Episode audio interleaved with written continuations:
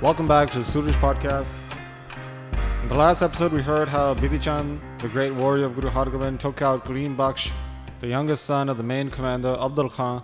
When he found out Abdul Khan, he just dropped to the ground in tears. Chapter 40 now begins describing how he was just drowning in grief, crying greatly. He was regretting that moment when he decided to mount up so quickly without thinking this through against Guru Hargobind. When he saw that his forces weren't fighting anymore, how they had separated themselves from the Sikhs at some distance, at that time only a few people were shooting out their rifles. He saw how the battlefield was a wasteland now. He was in shock. At that point, both the Khatris, Ratan and Karam Chand came toward that direction. These two, who had caused the entire conflict, getting everybody to mount up, but they were afraid of Abdul Khan, so they stayed at some distance from him. Such a large number of forces had been killed. Only a few remained alive. Abdul Khan was crying for some time, but eventually he began to think. I am the support of the entire army here. This will be known now that I lost against the Guru. Shah Jahan is going to hear this and kick me out of his court. How will I remain in my position where I eat and live so well? My great strong warrior kids have now died. My life is cursed at this point. If I capture or kill Guru Hargobind, only then do I see a good life for me. Otherwise, I might as well go along with my kids into the afterlife. It's not proper for me to stop fighting at this point. If I do, then I'll be denounced by the Emperor. Slander about me will spread across the entire world. Compared to that type of life, death is better. So Abdul Khan was thinking this while drying his tears, looking at the empty battlefield. There was only about 30 minutes, half an hour left in the day before it got dark, before the sun set. Without fighting, the night will come, and it'll be difficult, he's thinking. What will happen after that? Maybe it won't be possible to fight. He's thinking all the commanders, the five initial ones who I sent, they're dead. My two sons, now they're dead. Maybe I should just give my life. Me, who has no good army now, who has nobody in front of him. Only I am left. Should I kill or be killed? Between the two options here, living on is not one. So Abdul Khan then he looked over and he saw, he knew that the two Khatris were still alive. So in great anger, he called them over, saying, Curse you guys a hundred times over. You have not gone face on with the Guru. And you are the reason my five generals and my two sons are now dead in the battlefield. You cowards were going here and there on the battlefield, not taking weapons, striking others, or even defending yourself against other strikes. In the court, you made up all this talk and creating this conflict. You've had all these warriors get killed now.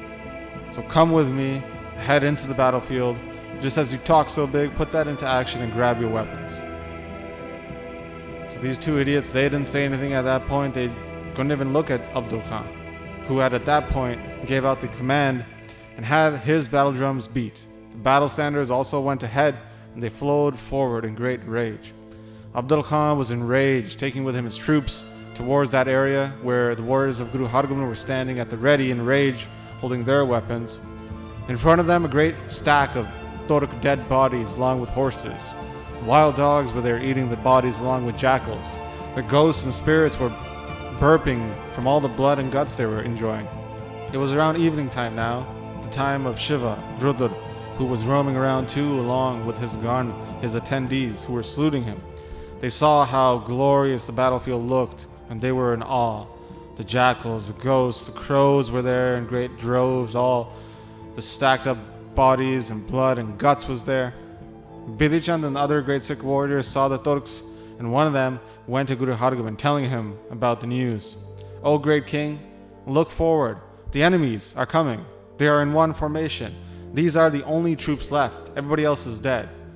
Now a great battle will commence. Whatever force is left is flowing towards us. Their end will happen now in the battlefield, and only you, the divine Guru, will remain. Guru Hargobind heard this and said, Their five generals have been killed, two kids of the Nawab, Abdul Khan, they have been killed. Now they have no commander. And Abdul Khan himself is coming, hoping to achieve great victory. All the other Turks, the Sikhs, have killed them. And those who remain are coming with Abdul Khan. It's time for me now to join in the battle against him. All of you guys should watch this and see his strength. I'm going to end this now. I'm going to end these Turks right here. They don't understand our glory. These arrogant people want to give their life Slowly and slowly, we'll kill them all. My Sikhs will establish their kingdoms, those who are giving their life here at this time. But those who have no desire in their heart, when they die, they merge into the divine, the non dual, the foundation of the world, Paramatma. And those who have a desire, they will obtain kingdoms. They will protect the Hindu Dharam in the world, and they will follow along the path of Sikhi and cause others to follow along that path as well. At the end of their life, they'll merge with me, obtaining the highest status. Guru Hargobind said this, and then had his troops beat the battle drums. All the tenacious warriors readied themselves. For six hours, this battle had commenced. The Sikh warriors fighting during that time were now tired. The exalted Guru Hargobind traveled forward, desiring to do courageous acts to kill the enemy commander, Abdul Khan. Both sides, both armies had their battle standards fluttering in the wind. The battle drums were beating. The warriors slowly got closer and closer together when the bullets started flying from both sides. The horses were roaming and speeding up. Some were shooting off their guns, others were looking at the enemy, yelling, challenging them.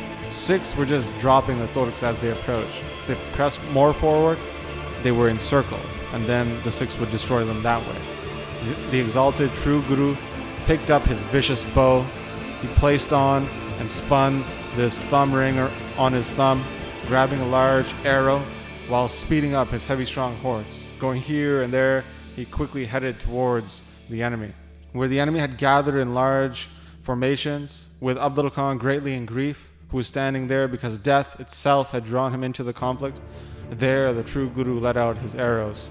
The sharp and vicious arrows could be seen hissing like a snake all along the way, it would penetrate the enemy's body like a snake going down into a snake hole. The arrow would go straight through that warrior and go into the next guy. Whether it was a horse or a soldier, it would go straight through anything. The bodies were hitting the ground, making a loud thud. The Turks saw this and were in great anger. They were yelling out, The arrows are hitting us from far. Why would these not kill us? So the Turks said this and then pressed forward, holding their rifles in great anger, hoping to close that distance these rifles were cracking off, shooting all at once, letting it rain on the Guru's forces. When the bullets hit the Sikhs, it pissed them off. The forces then wanted to close the distance even more and they pressed forward. They also returned fire, the Sikhs did, letting off their guns with great effort.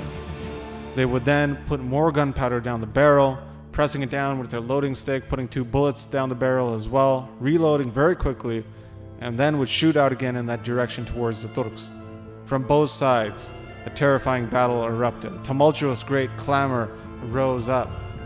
From the heavy, vicious bow of Guru Hargobind, many arrows flew out, piercing many warriors horrifically. The pierced warriors quickly fell to the ground. Some warriors got pierced looking like kebabs. Then, when the warriors got close, they used their naked swords and struck down on each other with great strength like tigers. Many limbs were being cut as they were striking down at each other. Blood was flowing. Some pulled out their katar, punch daggers, thrusting and stabbing the enemies. The horses were neighing out greatly, roaming around. Many were riding solo without any soldiers on top because they had died. Many other horses were injured on the ground. Both armies met and clashed, merging with each other. The floor was being wet and muddied from all the blood and guts. Thousands of warriors quickly fell from getting hit by weapons. And this is how chapter 40 concludes. In the next chapter, we're going to hear how Abdul Khan's side fares against the warriors of Guru Hargobind. So that's where we're going to pick up next time. But as always, I'd like to thank those who have been supporting the podcast through the Mangalacharan Patreon page.